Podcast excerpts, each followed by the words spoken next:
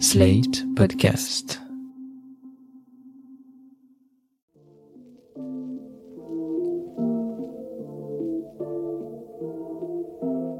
Salut et bienvenue dans New Deal, le podcast Slate Ifri TTSO qui décortique l'actualité américaine en compagnie de Laurence Nardon, responsable du programme USA à l'Ifri. Bonjour Laurence. Bonjour Romain. Alors Laurence, cette semaine se déroulent les auditions publiques très attendues de la commission d'enquête sur l'insurrection du 6 janvier 2021. Cette commission a été créée par la Chambre des représentants et a mené un immense travail depuis 11 mois avec plus de 1000 interviews, la convocation de 100 témoins clés, les fameux subpoenas, la consultation de 140 000 documents. L'objectif est de faire toute la lumière sur les responsabilités qui ont mené aux événements du 6 janvier lorsqu'une foule d'émeutiers a envahi le Capitole pour interrompre la certification des résultats des élections présidentielles. Le grand accusé, bien entendu, c'est Donald Trump. Laurence, commençons par la question à 1 million de dollars. Les travaux de la commission peuvent-ils mener Trump en prison? Avant de répondre à cette question, Romain, il faut qu'on voit plusieurs choses. Les auditions ont commencé la semaine dernière, le 9 juin. Il y aura probablement six séances en tout ce mois-ci. Et puis en septembre, il y en aura une dernière avant la publication du rapport final. Et si vous permettez, je voudrais même faire un retour en arrière parce que les commissions d'enquête du Congrès, c'est vraiment une pratique extrêmement ancienne de la démocratie américaine. La toute première a eu lieu en 1792. Il s'agissait d'identifier les responsables d'une terrible défaite que l'armée des États-Unis avait subie le 4 novembre 1791 lorsque les troupes du général Arthur Sinclair ont été mais terriblement euh, défaites par les Amérindiens. C'était à la frontière de l'Ohio. Sur 1000 soldats des États-Unis, on parle de 48 survivants uniquement. L'enquête a eu lieu au cours de l'année 1792 et à cette occasion, le Congrès a exigé d'obtenir des papiers de la Maison-Blanche, c'est-à-dire à, l'époque du président George Washington. Et ça, c'est le premier épisode d'une lutte qui se poursuit jusqu'à aujourd'hui entre le Congrès qui demande à obtenir des documents au nom du Congressional Oversight, le droit de regard du Congrès, et la Maison-Blanche qui défend son privilège d'immunité, le Executive Privilege. Depuis cette date, ces commissions d'enquête ont été fréquentes et souvent elles sont très médiatiques. Je vous rappelle par exemple les plus importantes à l'époque moderne, la commission Warren sur l'assassinat de Kennedy, le Watergate en 1973 et puis évidemment la commission sur le 11 septembre. Ok, merci pour ce rappel, mais cette fois-ci, comment ça se passe? Eh bien, cette fois-ci, euh, les auditions ont pour objectif non seulement d'interviewer en direct et en public des personnalités, mais aussi de raconter, de mettre en scène les résultats de l'enquête. Les auditions se déroulent donc de manière extrêmement scriptée. Euh, on voit bien que les choses ont été préparées à l'avance avec des professionnels des médias. Les membres de la commission se succèdent pour raconter ce qui s'est passé avec à l'appui des passages de vidéos d'interviews euh, qui ont eu lieu ces derniers mois. Pour l'audition du lundi 13 juin que j'ai regardé, on voit donc des extraits d'interviews de Ivanka Trump et de son mari Jared Kushner. Tous les deux des personnages centraux de l'administration euh, Trump. Absolument, qui racontent comment euh, les équipes du président et le président lui-même ont réagi le soir de l'élection, euh, donc en novembre 2020. On voit aussi William Barr, qui était procureur général au moment de l'élection, qui parle des allégations de fraude électorale faites par Trump à l'époque, donc dès le mois de novembre 2020. Tout ceci est retransmis en ligne, c'est très facile à trouver, je vous invite à aller voir comment ça se passe. Vous avez parlé du combat juridique en quelque sorte qui oppose les commissions à la Maison Blanche, mais en l'espèce, il y a aussi un objectif politique dans cette commission d'enquête, et en particulier un objectif politique pour les démocrates. Bien sûr, les démocrates veulent démontrer au public américain que les républicains trumpistes ont véritablement voulu abattre la démocratie américaine. Il ne faut pas oublier que les élections de mi-mandat ont lieu dans moins de six mois. Les démocrates sont très mal partis. Peut-être que les travaux de cette commission pourront aider à amoindrir leur défaite. Et de fait, ces auditions sont retransmises sur toutes les chaînes de télévision, sauf Fox News. Mais justement, puisqu'on parle de Fox News, est-ce que tous les républicains sont opposés à cette commission? Une large proportion, oui. Il faut se souvenir que la plupart des élites du Parti républicain, comme par exemple Mitch McConnell, qui est le chef des républicains au Sénat, avaient été horrifiés par les événements du 6 janvier, mais étaient très rapidement rentrés dans le rang en acceptant euh, l'interprétation de Trump d'une fraude électorale et d'un événement qui n'était pas véritablement insurrectionnel le jour du 6 janvier. Et d'ailleurs, les élus républicains avaient refusé de constituer une commission bipartisane entre le Sénat et la Chambre pour enquêter sur ces fameux événements. C'est pour cela que la commission d'enquête à laquelle nous nous intéressons aujourd'hui est une commission spéciale, Select Committee, créée par Nancy Pelosi et qui concerne uniquement la Chambre des représentants. Mais il y a tout de même des républicains qui y siègent dans cette commission. Oui, il y a Adam Kissinger qui est un représentant de l'Illinois et la fameuse Liz Cheney, représentante du Wyoming. Justement, faisons un petit focus sur Liz Cheney parce qu'on en a souvent parlé, c'est la fille de Dick Cheney. Elle est à la fois très conservatrice et très anti-Trump. Oui, absolument. Et je voudrais vraiment souligner son courage. Depuis euh, le mandat de Trump, euh, comme elle s'est souvent élevée contre lui, elle est absolument honnie par l'ensemble de son propre parti. Et la semaine dernière, lors de la première journée d'audition, elle a eu une phrase vraiment digne de Winston Churchill. Je voudrais que nous l'écoutions. Tonight, I say this to my Republican colleagues who are defending the indefensible. There will come a day when Donald Trump is gone. Alors je vous la traduis. Ce soir, je dis ceci à mes collègues républicains.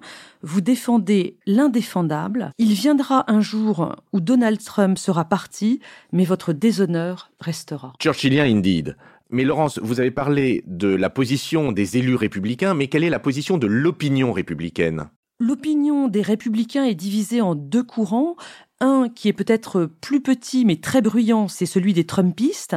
Ils dénoncent une commission ultra-partisane et une chasse aux sorcières, c'est l'expression que Trump lui-même emploie dès qu'il le peut. Et pour le reste, je crois que l'ensemble des républicains plus modérés veulent tout simplement qu'on passe à autre chose, qu'on s'occupe de l'inflation, par exemple. On peut le comprendre, mais il faut quand même qu'on désigne des responsables pour ce qui s'est passé. C'était immensément grave. Et on en est où là-dessus? Eh bien, au lendemain du 6 janvier, 840 personnes ont été arrêtées dans le pays en lien avec l'émeute. Et sur ces 840 personnes, 250 ont déjà été condamnées pour assaut, pour résistance ou entrave à la police. Plus grave, des membres de deux groupes d'extrême droite, les Oath Keepers et les Proud Boys, ont été condamnés alors respectivement en janvier et en juin 2022 pour sédition, ce qui est un chef d'accusation extrêmement grave et rarissime dans l'histoire des États-Unis. Mais je repose ma question introductive. Donald Trump lui-même pourrait-il être condamné? Alors, s'il l'est, ce sera euh, par le département de la justice. Je précise cela parce qu'il y a déjà eu une tentative de procès euh, politique par le Congrès. C'était l'enquête en impeachment qui s'est déroulée tout début 2021, juste après les faits. On en avait euh, longuement parlé avec une mise en accusation par la Chambre des représentants qui n'a pas été suivie d'un jugement par le Sénat parce que les républicains du Sénat avaient renoncé à poursuivre leur président. On va donc voir si le procureur général Merrick Garland décide de mettre le président en accusation sur la base des preuves et des conclusions que lui transmettront cette fameuse commission euh, d'enquête qui tient ses auditions cette semaine. Donc il faut attendre la fin des travaux parce qu'on saura quels sont les chefs d'accusation possibles. Il devrait porter sur deux choses. D'une part, son projet qui est absolument avéré de renverser le résultat des élections grâce à de fausses listes de grands électeurs dans sept États. Et puis le deuxième chef d'accusation, ce sera sans doute les encouragements qu'il a donnés aux participants à la manifestation au matin du 6 janvier en leur disant d'aller s'en prendre par exemple à Mike Pence. J'ajoute que Trump est également accusé par un juge de Géorgie d'avoir tenté de faire modifier les résultats des élections dans cet État. Mais ça, c'est une autre procédure. Mais alors je vous re-repose ma question. Prison ou pas prison pour Donald Trump? Eh bien, c'est difficile à dire parce que même s'il est quasiment certain que la commission apportera des éléments extrêmement incriminants, la décision va dépendre du procureur général Merrick Garland, qui est connu pour être quelqu'un de très prudent. Est-ce qu'il voudra briser un tabou en mettant un président en accusation? Alors, non pas euh, une accusation politique par le biais de l'impeachment au Congrès, mais une accusation post-mandat par les cours de justice du pays ce serait ouvrir la possibilité dans l'avenir de mise en accusation euh, judiciaire des présidents pour des choses peut-être moins graves que les émeutes du 6 janvier. Enfin, boîte de Pandore ou pas, cette commission vise quand même à réparer la démocratie américaine et ça c'est une bonne chose. Oui, cette commission travaille pour l'histoire et pour l'honneur des États-Unis, pour reprendre l'expression de Liz Cheney. Et d'ailleurs, si vous me permettez de faire un pas de côté, je voudrais signaler qu'il y a d'autres évolutions très positives ces jours-ci. Je veux parler des avancées sur le contrôle du port d'armes. Après les, fusillades récentes à, à Buffalo, dans l'État de New York, et à Uvalde, au Texas, on voit que quelques républicains sont prêts à agir. Un groupe de 20 sénateurs, donc 10 démocrates et 10 républicains, a négocié ces derniers jours un texte que le Sénat pourrait voter avant qu'il soit transmis à la Chambre. Et qu'est-ce qui prévoit ce texte? Eh bien, ce texte prévoit des avancées extrêmement timides sur la limitation du port d'armes, mais quand même, ce serait significatif parce que ce serait la première fois que quelque chose est voté sur ce sujet depuis 1994. Alors concrètement, le texte prévoit des mesures de protection des écoles et des fonds pour une meilleure prise en charge de la santé mentale des Américains en général. Donc ça, c'est des mesures pour rassurer les républicains.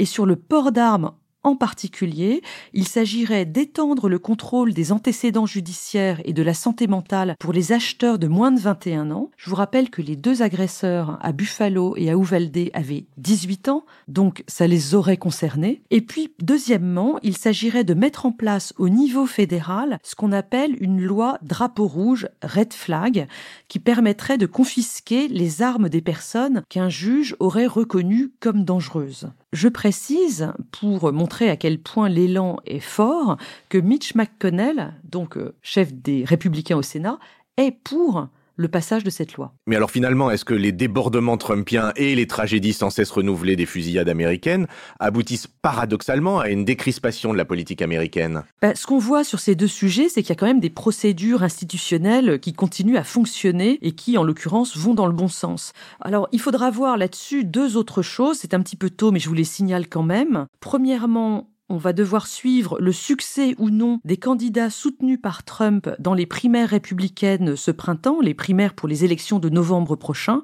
Ça, ce sera un élément déterminant pour savoir si Trump continue à tenir le Parti républicain en otage ou pas. Par exemple, Liz Cheney fait face à une primaire républicaine dans son État, le Wyoming, contre une candidate soutenue par Trump. Le vote aura lieu le 16 août, on en reparlera.